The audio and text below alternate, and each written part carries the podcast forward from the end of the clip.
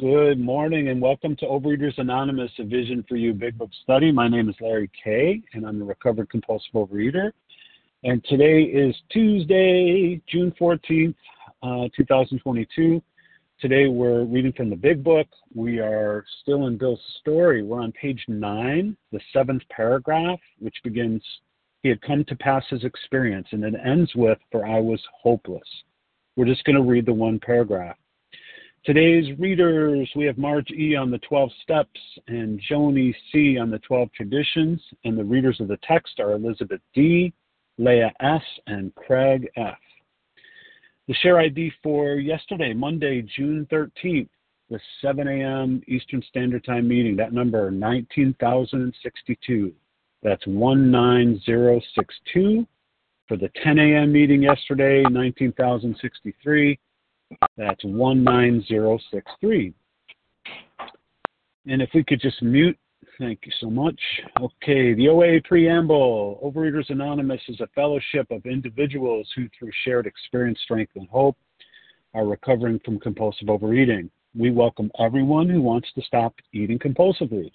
There are no dues or fees for members. We are self supporting through our own contributions. We neither solicit nor accept outside donations.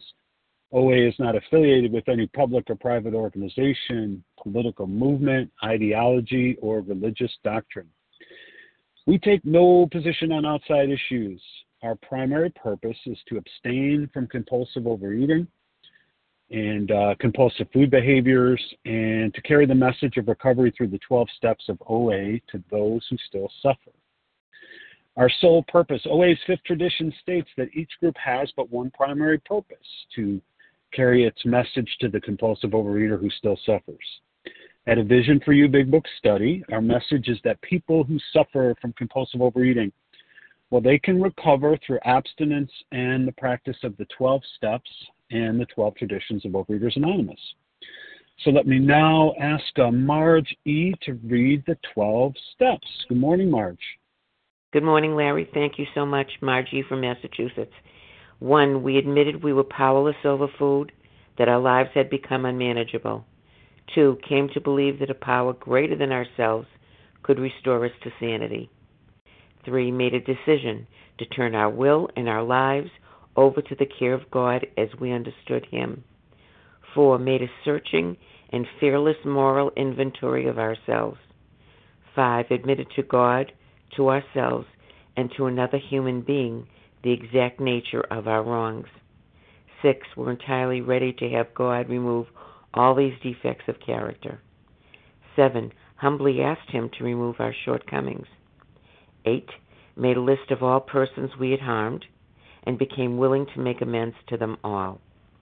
Nine, made direct amends to such people wherever possible, except when to do so would injure them or others. 10. Continued to take personal inventory and when we were wrong, promptly admitted it.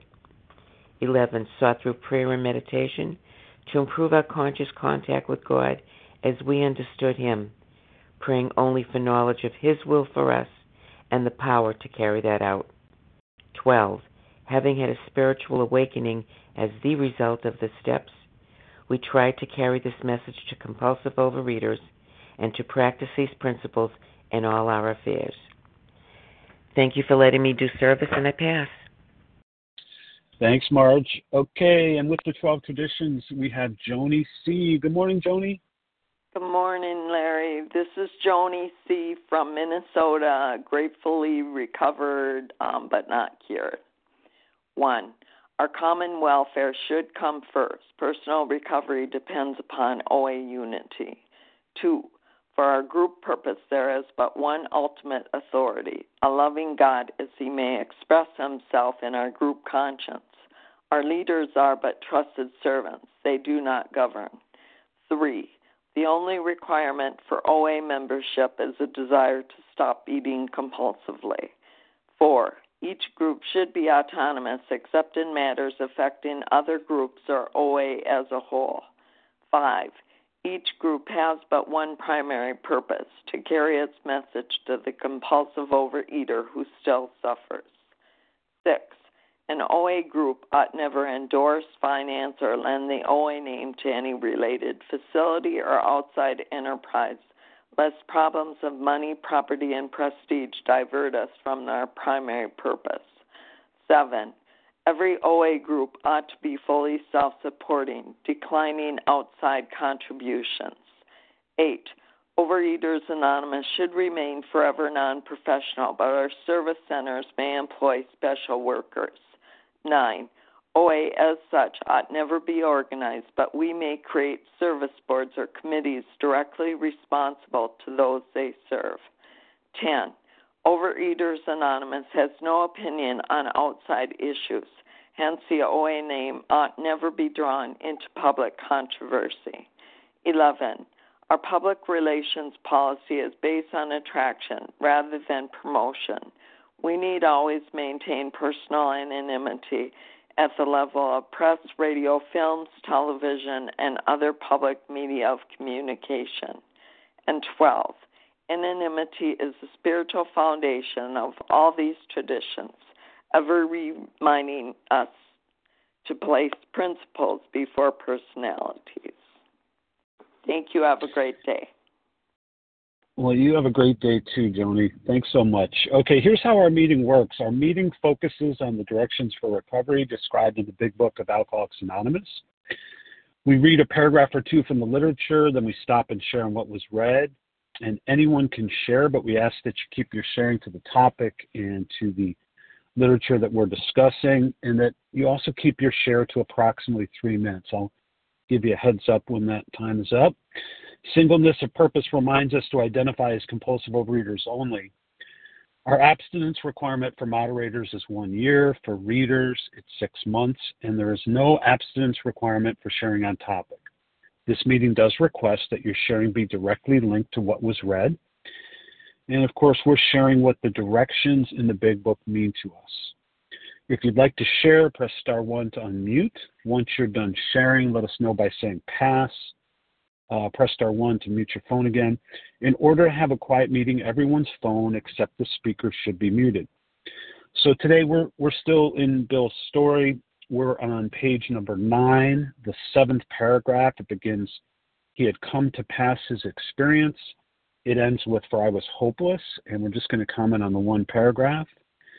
And now um, I'll ask um, Elizabeth D. to get us started. Good morning, Elizabeth.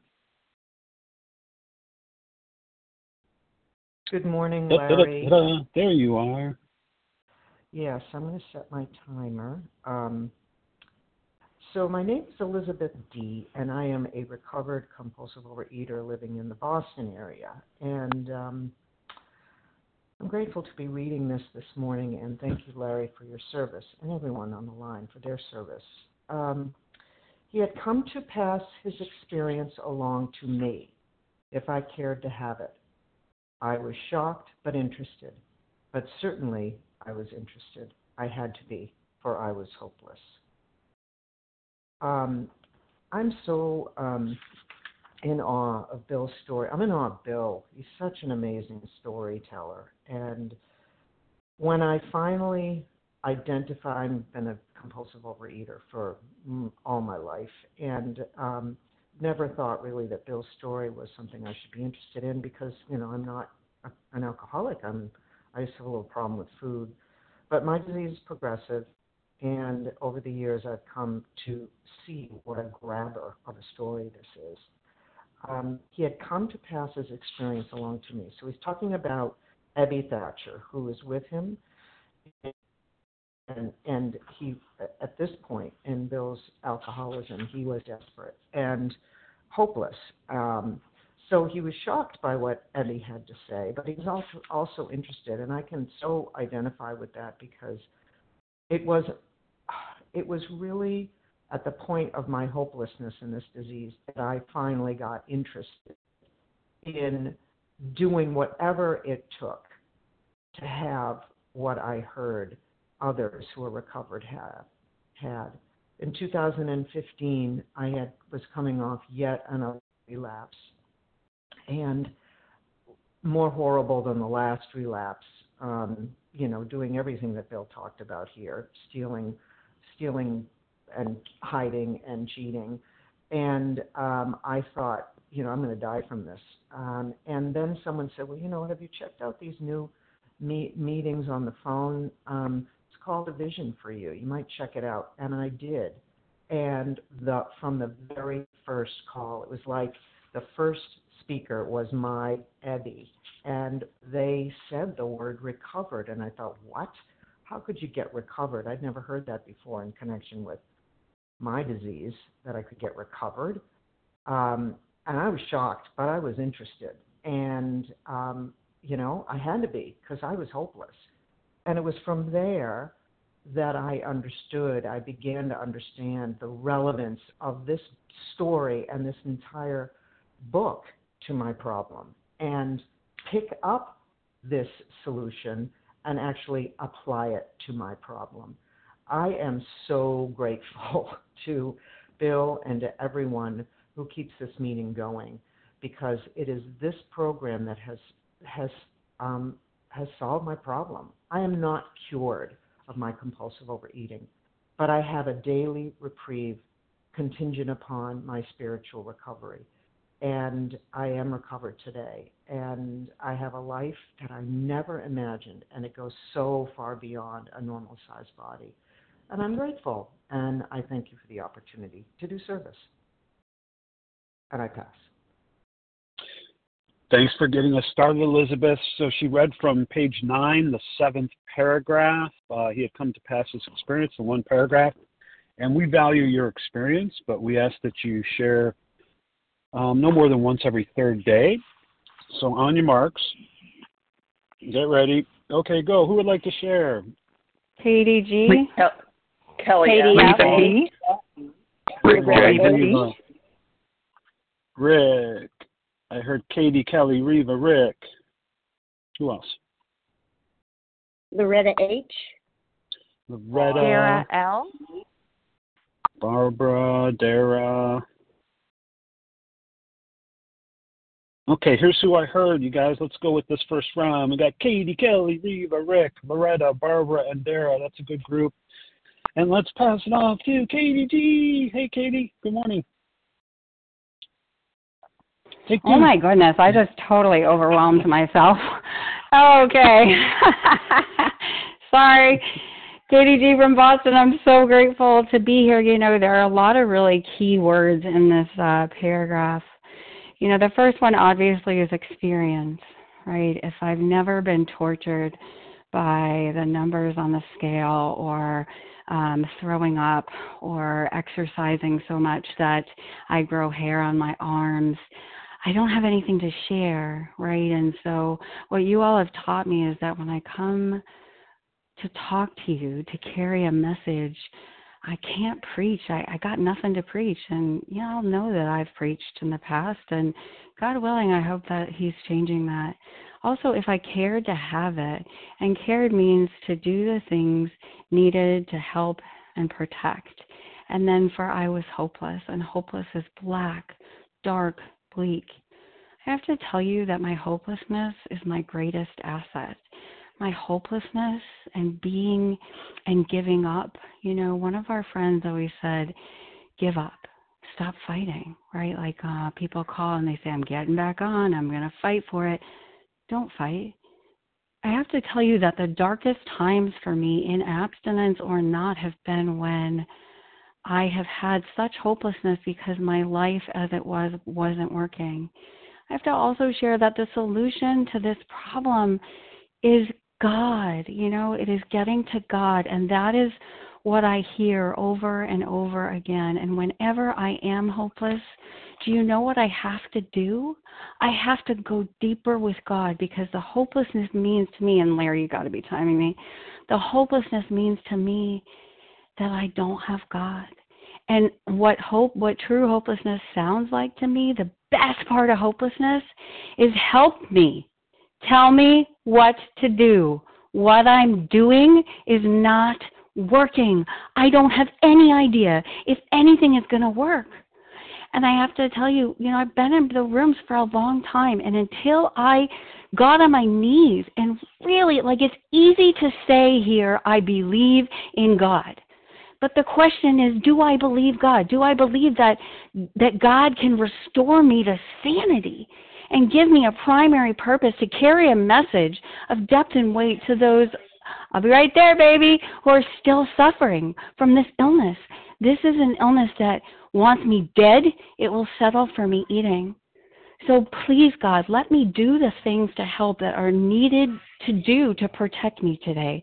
Please help me be that person. Help me question daily my willingness to be willing to stay abstinent in this program and to do whatever it is to get to God today. And with that, I pass. Katie, you got 15 more seconds. You take it. No, okay. Thanks, Katie. All right, next up we got Kelly, followed by Reva. Kelly, good morning. Hey guys, hey Larry, thanks for your service. It's Kelly S., recovered compulsive eater and bulimic in Tulsa, Oklahoma. Um, great couple of shares, really um, related to both of them. The um, opening share is kind of my story when I started listening to Vision for You in 2014 um, after being here for 30 something years. Um, so in this paragraph, he talks about, you know, comes to pass his experience, and, and as was shared earlier, there's some some great words. If if I care to have it, right? And what is it, right? It's just like the paragraph before. You know, it's this simple, I'll call spiritual idea and a practical program of action.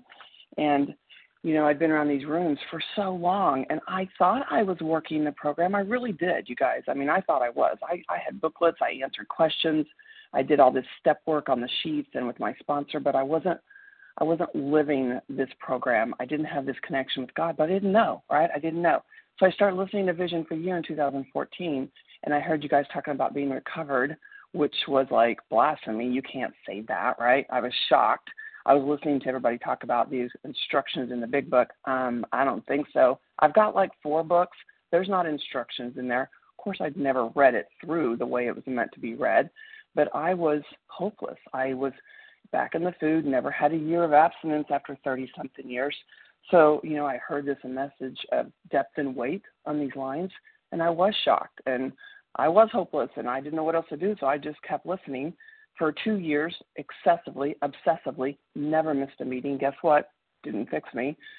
I had to not only want what you guys have, as we talked about, I had to do the work. And I know this was a paragraph yesterday, but I really wanted to share this. Um, it was talking about that pro- practical program of action, and I'm a word nerd, and I look up words that I think I know. And that word practical, it says ever concerned with the actual doing or use of something rather than the theory. So I have to work these steps. What does that mean? I have to live these principles in all my life. And what does that mean? The steps are getting me to God. And the second de- uh, definition I love says an idea or plan likely to succeed and be effective in real circumstances. So, what is that? Oh my God. So, I have to take action. And guess what? That's a promise that if I do this, this simple program, I'm going to get the results, which means I get a relationship with God. So it's not just a belief in God. These steps are getting me to a relationship with God. And I was hopeless enough, thank God, to have an open mind to listen to you guys, to do that set aside prayer, and then to start taking the action to follow the instructions in the big book. So thank God I was hopeless. It's not only about desperation. I used to argue, it's not just surrender. I hear it all the time surrender, surrender, surrender. I was desperate. It takes both desperate, surrender, and ready to do the work and grateful that I was in that place. Thanks to be here. Thanks, Larry, for your service. Bye. Thanks, Kelly. Okay, next up we have Reva, followed by Rick. Reva, good morning. Good morning. This is Reva P., grateful, recovered, compulsive overeater in Toronto. Just setting my timer. Yeah, just like everybody else has shared, came to pass his experience, not his opinion, not his thoughts, his experience. And the first meeting I went to um, was a speaker meeting, and this woman talked about her experience. And she was standing in front of all of us, and I couldn't believe she was the person she was talking about. And I just sat in that meeting and cried. And that did more for me, and that was more effective than any professional and any research study that I had been presented with and any um, intellectual information. That was um, the greatest motivator and attraction. Um, and then the if, um, yeah, there's lots of things that will um, bring me all kinds of promises if I care to actually do it. Um, and then the business of being hopeless. I don't like being in pain. I don't like being uncomfortable. And that is sort of like my turning point because in the past, when I was in pain, I would just blot it out with food and numb myself. Um, and pain now is the greatest motivator to effectuate change because when I am in pain and I feel hopeless, I become open to something new. Um, and lately, there's been a lot of challenges with um, my mother, my daughter, um, and when medical people, when a situation uh, seems hopeless um, and finite human aid, you know, seems to say there is no way, that's when I know it's up to God. It's like God saying, "Excuse me, can I come in here? Um, let me handle this." Um, and that's what it was like with the food. And this is not a one-time thing. Being hopeless on, and being open to do the work and access God. This is just continuous growth and continuous seeking and pressing in. Um, and I love the acronym. Somebody once gave me the acronym for hope, and they're all a bit hokey, but you know, hang on, pain ends. And the truth is, when I do the work in abstinence, work the steps, the pain ends because God gives me comfort even in the ickiest, um, un- most uncomfortable situation. And with that, I pass. Thanks, Reva. Okay, we got a shooting guard from North Carolina, number 23. Hey, Rick, good morning. Good morning, Larry. How are you? I'm good. How are you? I am doing well, thank you. It's good to be here with all of you. Uh, thanks for your service, Larry. My name's Rick J. I am a recovered compulsive overeater in Cary, North Carolina. Very, very grateful to be here love this short little paragraph and and these little sentences are are just like you know have these huge impacts just hitting me very strongly and um I've marked through a lot of the things I was going to share because they've just already been shared so eloquently. but uh, you know, again, you know, the experience. I love that. Um, you know, that experience the experience of a spiritual transformation, you know, in contrast to where we came from.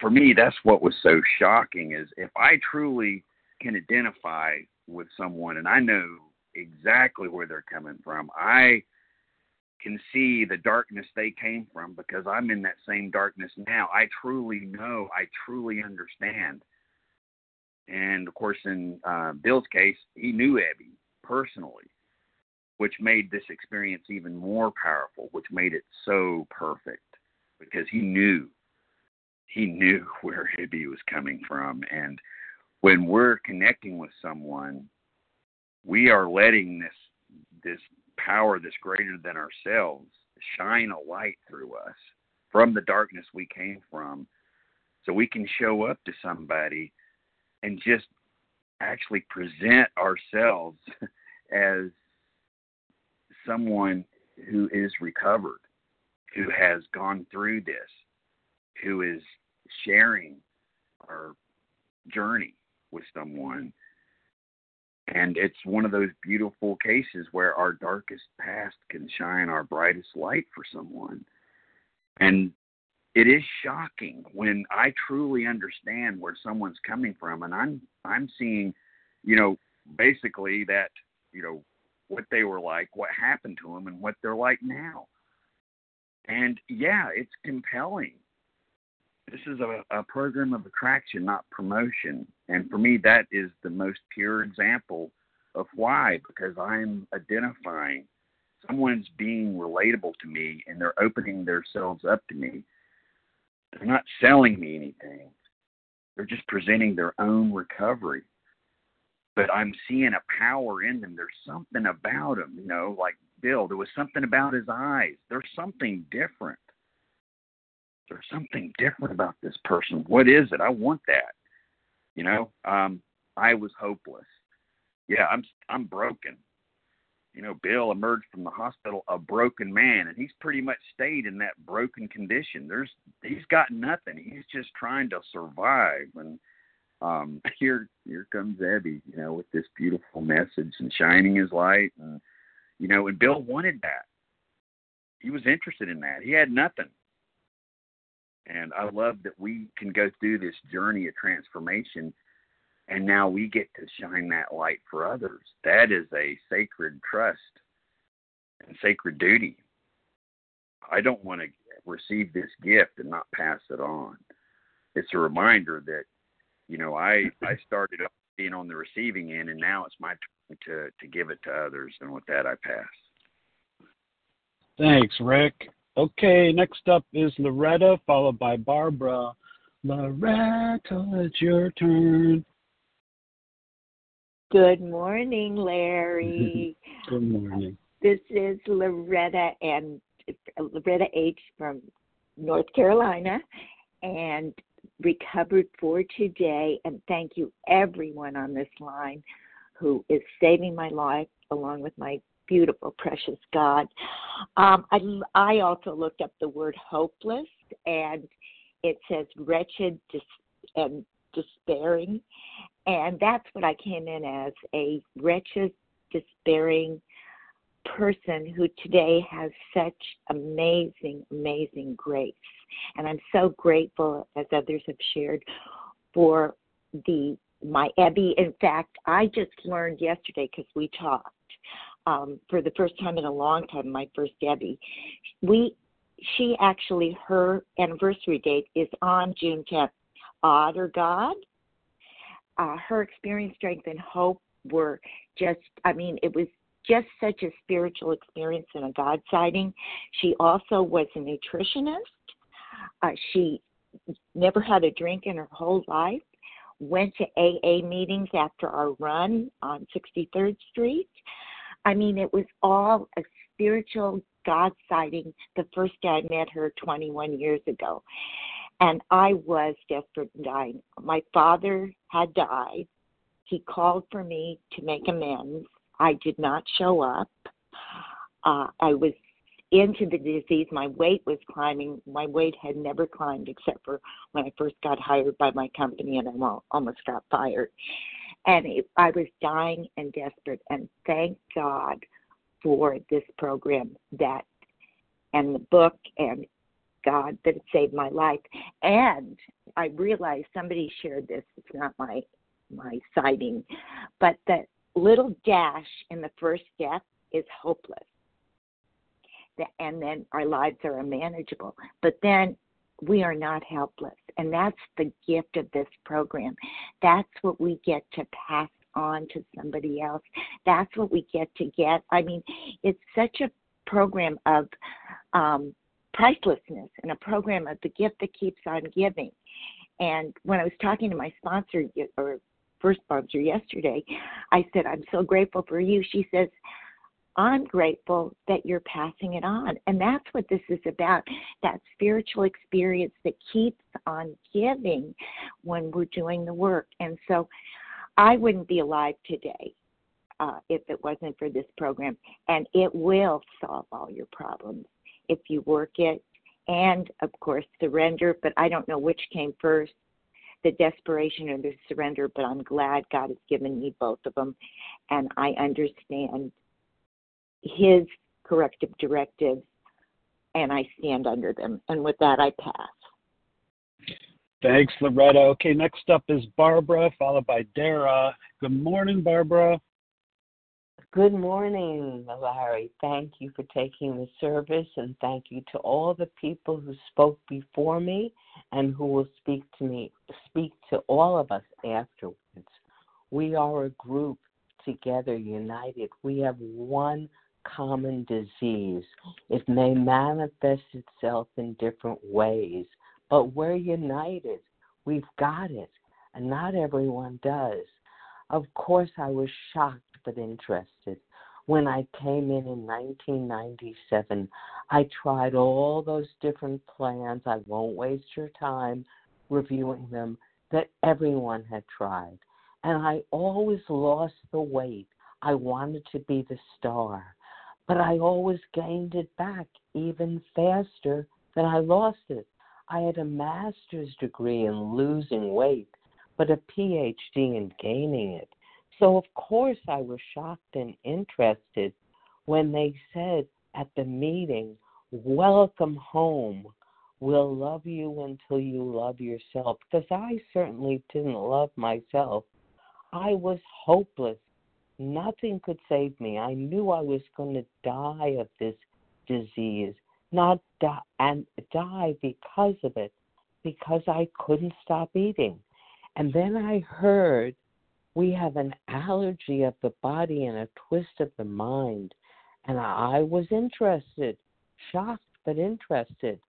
And as I read the book, I noticed it was written from a Christian point of view. And that made me skeptical because I'm an agnostic.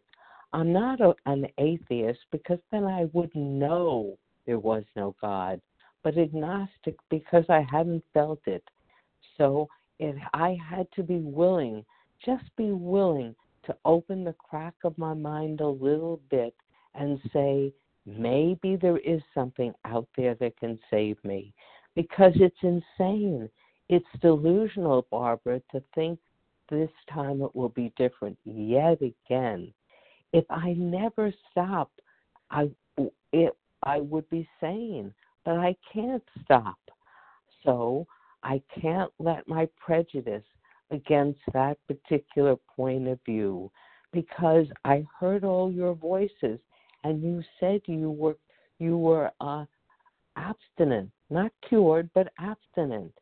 And I thought, well, if you can do it, maybe there's hope for me. And that's a theory worth believing. I could believe in that just to start. So I had to accept this power that I didn't understand that was greater than me. And I had to change. I had to be willing to change everything. I sort of had to think out of the box, try something new. Because what did I have to lose? My misery, my my my poor relationships, everything that Friendly I really didn't want. Thank you so much. So don't give up. If you're on the struggle bus, if you're in recovery or recovering, I promise you after 25 years, it's worth it. Thank you, everyone. I pass. Thanks, Barbara. Okay, Dara, it's your turn. Good morning. Yay! Good morning, Larry. um, I'm Dara L. I'm a recovered compulsive eater um, in Philadelphia, and uh, oh, I got so excited for this paragraph this morning because it just made me remember, you know, the the hopelessness and the despair that I felt. Um, you know, and I remember my first conversation with my sponsor, my beautiful big book guide um, and thank God she didn't ask me. I think we ask people ridiculous questions in OA. Like we're like, "Are you done? You know, how you have you given up?"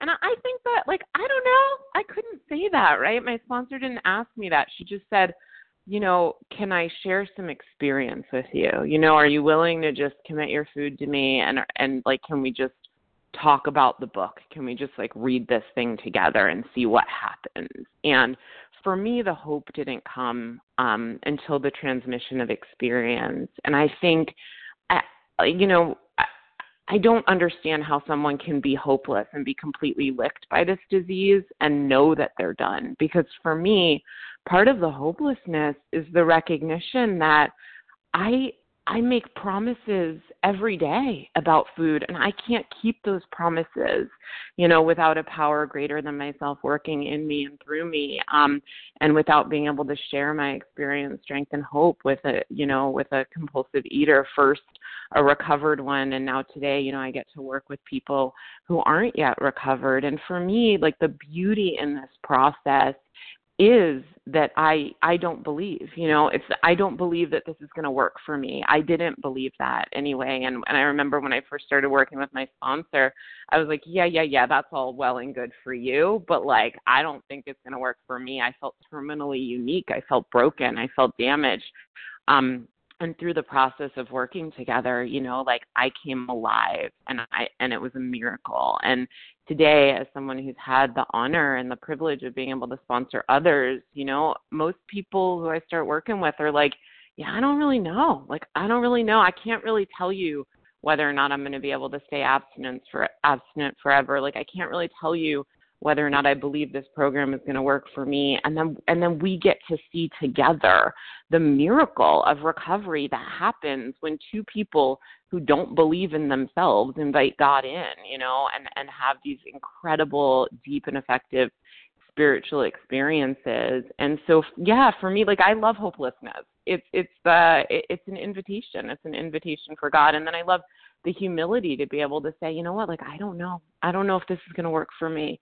Um and for me today, like I I still don't know. I still every day I wake up and I'm like I I, I doubt, you know, that God is going to work miracles in my life and then I show up and I do the work and those miracles happen and I am floored. Like every time, every time I'm completely and totally floored. So um yeah, really glad to be here, glad to be in this paragraph and thanks so much for your service. I'll pass.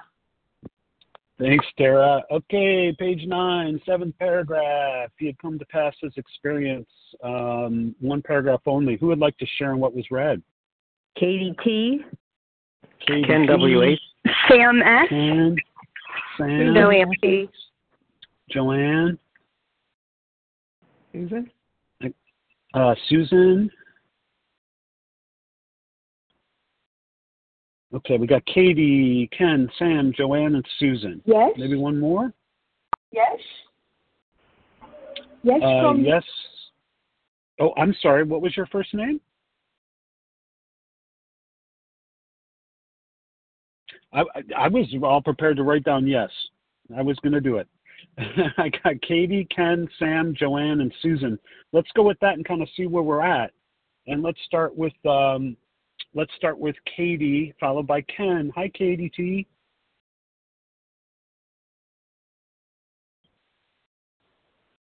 Take two, Katie T. Unmute.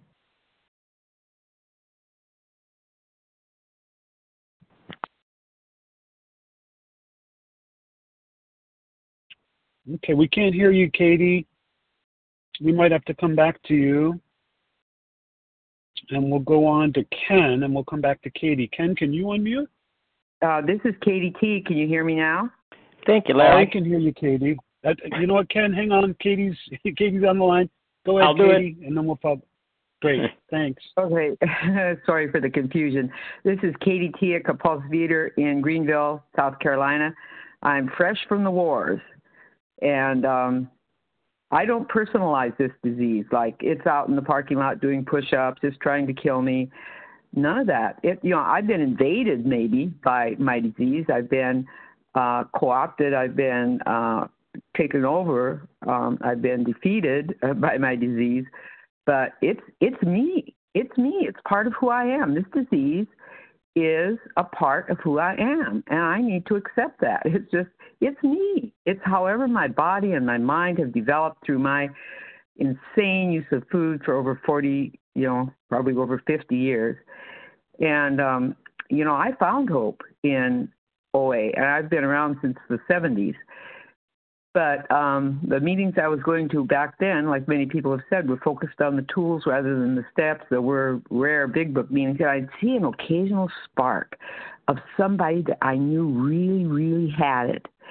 And I just never got it myself, and I would go away, and then I'd come back because it was the only way I ha- I found. This is where I knew the hope was, and I had about um, four years of good, three and a half maybe years of good recovery. Didn't maintain my fit spiritual condition, and fell away. And um, that that um, look in Ebby's eyes that that Bill saw, that gleam of of uh, recovery, of um, of a, a God-centered life. It's like I'm I'm like maybe eight nine days abstinent right now, working with a sponsor who's um, you know being very thorough and insisting that I acknowledge my hopelessness. And um, but what I've done is in acknowledging my hopelessness and my surrender, I have found hope, and I'm already. It's like he's Bill saw something in Ebby's eyes. Well, I see something in my heart. I see something inside of me. I know, and people say to me, "Oh, it's good to see you shining again." And people say that to me that know me in and out of of abstinence and recovery, and um, it's just such a beautiful place that I'm going to be able to share um, my experience, strength, and hope again uh, when I get back to steps 10, 11, and 12. And I'm in no rush to get there. I'm enjoying the ride um, and the growth that comes with turning my life over to God and, and being being rigorously honest and working this program in the way it's meant to be worked. And I will pass. Thanks, Katie. Okay, next up we have uh, Ken, followed by Sam. And Ken, you're up. Jump right in. Thanks, Larry. This is Ken W.H., recovered compulsive overeater from North Carolina. Good to be here this morning. Um, I'm just, I get totally amazed as I spend more and more time in this book how organized it is. Um, here's Bill at a hopeless state. I've been at a hopeless state, and I know what that feels like, and it is not fun. And um, I remember that the first 12 step meeting I ever walked into, and almost all of the first ones I walked into, on the chalkboard, that's back when I had chalkboards, um, said, Hope is found here. And at that point, I didn't know I was hopeless. Uh, it took a while for me to come to terms with my hopelessness, especially with food, that it has taken a long, long time for me to finally accept that reality that I'm hopeless. But Bill connects the book so well, brings it all together. It's so well organized. I just go back to the Foreword to the first edition. We of Alcoholics Anonymous are more than a hundred men and women who have recovered from a seemingly hopeless state of mind and body. Um, I think what happens here on this reading today is the word seemingly uh, has meaning for me now because at the time when I'm in my hopelessness, uh, it is hopeless. It's not seemingly hopeless. It is hopeless. Um, but here, uh, just the hopeless state of mind and body to show other alcoholics precisely how we have recovered is the main purpose of this book. For them, we hope that these pages will prove so convincing that no further authentic, uh, that, that word authentication will be necessary we think this account of our experiences will help everyone to better understand. Um, it, it, says also in the big book, uh, my experience, my story discloses in a general way what I used to be like, not it. What I used to be like, what happened, and what I, not it, is like, am like today. And that's my experience, and my experience then brings the word seemingly in in front of the word hopeless. So it's only seemingly hopeless, it only feels like it or looks like it to me, but this book is telling me that well, that's it only seems that way. The truth is there is always hope. There's always hope. I used to sing a song, there's hope for the old and the weary, there's hope for the newly begun. There's power and strength in the grace of God. And that's what this program has taught me and teaches me and keeps me going day to day. I'll pass. Thanks. Thanks, Ken. Okay, Samantha. I know it's Sam, followed by Joanne. Hey, Sam, how are you? Hey, Larry. I only go by Samantha at work. hey, everybody. oh, good morning. My name is Sam S. I'm a recovered compulsive eater, and I live in Bristol, Rhode Island. It's official. I'm going to cross out Bill, and I'm going to put Sam's story because, wow, this. I mean, this was me. I got to tell you. um hopeless. Why do we talk about hopelessness on a on a meeting where we're supposed to carry, you know, the message of hope? Because we have a message of hope because there is a solution today that in a in a program of action that we have gone through that has given us freedom. And I got to tell you, there's nowhere else for me to go. I've tried almost 30 years of going to the food as a solution, poor solution, and then going to restricting and just trying to just manipulate my body weight as a solution. You know what doesn't work? What is the definition of insanity? But like Bill, I was hopeless. I was not someone who said, I am not going to give up. I am just going to come at this. The thing is, is when you sit on a really great you know, big book based meeting like this and you hear it and you're a real compulsive eater like me, I could not unring that bell. So I was disturbed. Even though I sat here for a couple of years listening, I wasn't hopeless. I still had, you know, I still had, um, I still had a, a, a leg in the race or whatever you want to say. But what ended up happening was experience in the rooms. That's where I had another bottom where I really thought that I was hopeless and then I really became hopeless and then I was just bruised and I was crawling and finally I just you know on the outside I achieved the goal whatever you want to call it and I looked great and I sounded great but in the inside I felt bruised beaten bloodied raw. I was I felt like a fraud because I was a fraud. And so I called someone up who led me to somebody else and I said, These are all the things that I'm doing. It says here, I was shocked. I was absolutely shocked. You want me to call you when? You want me to listen to this and get back to you when? You want me to do this and and you know what came out of my mouth was, Okay, okay, okay. I want to make sure i'm like really careful with my tone of voice because i don't want to rant or rave. I'm just so passionate about the fact that i was so hopeless and then when my eyes were opened to all the things that i needed to surrender and i was asked to surrender so that we could work the steps so that i could get a connection with the power it seemed crazy. I was shocked. But somebody took my hand who had done it who had surface level proof that they were walking the talk and she brought me through. And i got to tell you my life is absolutely changed by this and i have waves of hopelessness still in different areas but people hold my hand. There's nowhere else that i can go and i can get this. I can't unring the bell. I can't unknow but i can share it because today i have a message of depth and weight and i have an experience that people have led me through. So like bill who was shocked and probably was like ebby you want me to do what he did it because hopelessness is just one little step at a time and we get spoon fed by people who love us and that want us to get well. And so if you are here and you're broken and bloody on the inside and you don't know what to do and you're hopeless, you are prime candidate for this program because that's what it took for me. And so with that I pass. I'm just so excited. Thanks. Thanks, Sam. Okay, we're now seating uh, reservation party one, Joanne. We have a corner table for you. Joanne, good morning.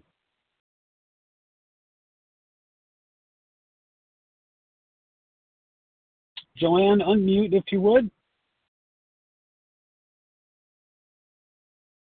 Good morning, Larry, and good morning, everyone. Good morning. Thank yeah, thank you so much for, um, oh my goodness, sharing your experiences with me. I came into this program completely hopeless and did not realize how full of despair I was.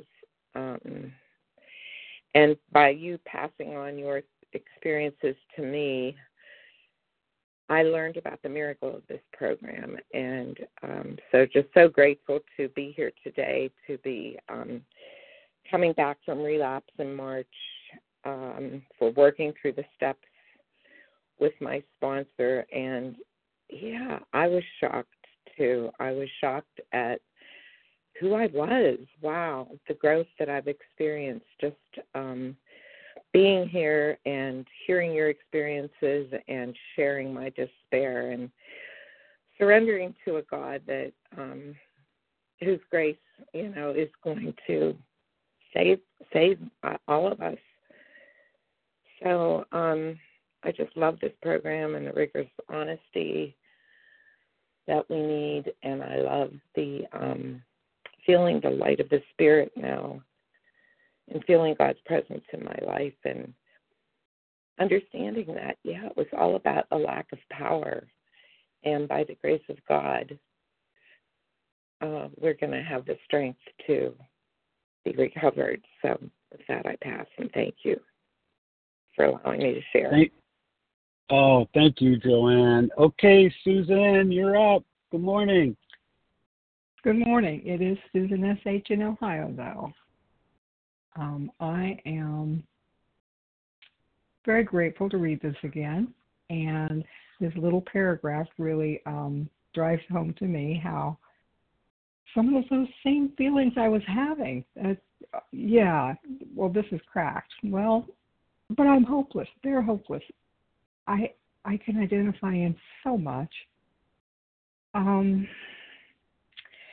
if Bill was just as seemingly hopeless, dishonest, selfish as I, there's a real hope for me. And it continues. And I have experienced it. And I am so grateful. But I can never think I got this. Ebby was able to share his experience, strength, and hope. And uh, there was still hopelessness there. Uh, today, I identify with both Ebby and with Bill, both reaching out for help, both with a hopeless condition of mind and body. My work identifying returns me to see that I'm both. My work is rowing the boat, but my surrender is asking in everything, what is my next step? Every day, every time. When I think I know, I don't. I'll never be done needing the guidance of a higher power, and that's where I turn daily. And I must turn daily. I'll never be done needing guidance, willingness, ability, and I ask for that. I can't create it myself. I tried my whole life didn't work. But I have directions to access the power I don't have, my higher power. I am so grateful for my family here for helping me see answers, directions, and hope in these directions that we review every day. Thank you all for, for being my family, and I pass. Thank you, Susan. Okay, we've got time, I think, for one more share. Who wants to be lucky number 13? Who is that? Don't all jump at once, right? It's Katie. Maya. Uh, I heard Katie ask. Yes. Hey, Katie. Katie, why don't you go ahead? Good morning. Okay. Good morning. This is Katie Up, a recovered compulsive overeater in Virginia. And I was hopeless. Um, of course, I would have this thing, and you know, I came in. Um, I went to my first meeting when I was 14. Uh, you know, thought it was the dumbest thing in the world, and left. And uh, came back when I was 21, and and struggled in these rooms for six years. And I became hopeless. And so, I guess my message is that hopeless, you know, surrender, the bottom, they are all defined by our own experience. Like someone else's bottom may be a lot lower than mine. I know that this is a progressive disease, and that if I were to go back out, um, I would be catapulted to the bottomless pit of um, this disease, and that the bottom is is is bottomless. And I have not had to go back out and find that new bottom for uh, over 34 years. And, you know, I know that there's, you know, it's just different for everyone. And I can't, I can't make someone hit bottom. I can't tell them what their bottom is, but I can tell you that you can say, okay, I am at the bottom. This is as far down as I need to go.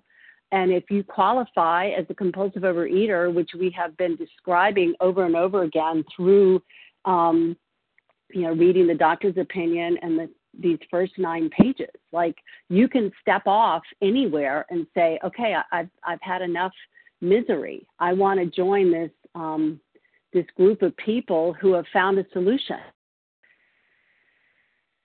Carry that message to anyone who um, thinks they may have hit bottom. And you know, I didn't even because I was so young. Um, when I came to my first meeting. I'd obviously been a compulsive overeater for, you know, a while, even at the age of 14. I really didn't know that it was possible to not have that constant chatter in my head. of should I, shouldn't I, will I, won't I, can I, how can I do this, uh, will anybody notice, um, do I look fat today, blah, blah, blah, that ad nauseum um, chatter about food. And so sometimes, you know, working this program sounds like a lot of work, but that misery was way more work than this program. And I'm just so grateful that um, I did feel hopeless when I was 27 years old and needed to lose 70 pounds. And now at almost 62, my life just keeps getting better and I keep growing and changing. It's not uh, a one night, one, uh, you know, one walk through the steps matter. It's, it's constantly growing and changing with God's help. And with that, I'll pass. Thanks, Katie, with your lies. 62. Yeah, right. Okay, anyways, thank you everyone who has participated today. Please join us for a, a, second unrecorded hour of study immediately following closing. Let me give you the share ID for today's meeting. That number is 19,066. That's 19066. And we are going to close with a reading from the Big Book on page 164 followed by the Serenity Prayer. Would um, Leah S., would you do that for us, Leah? Good morning.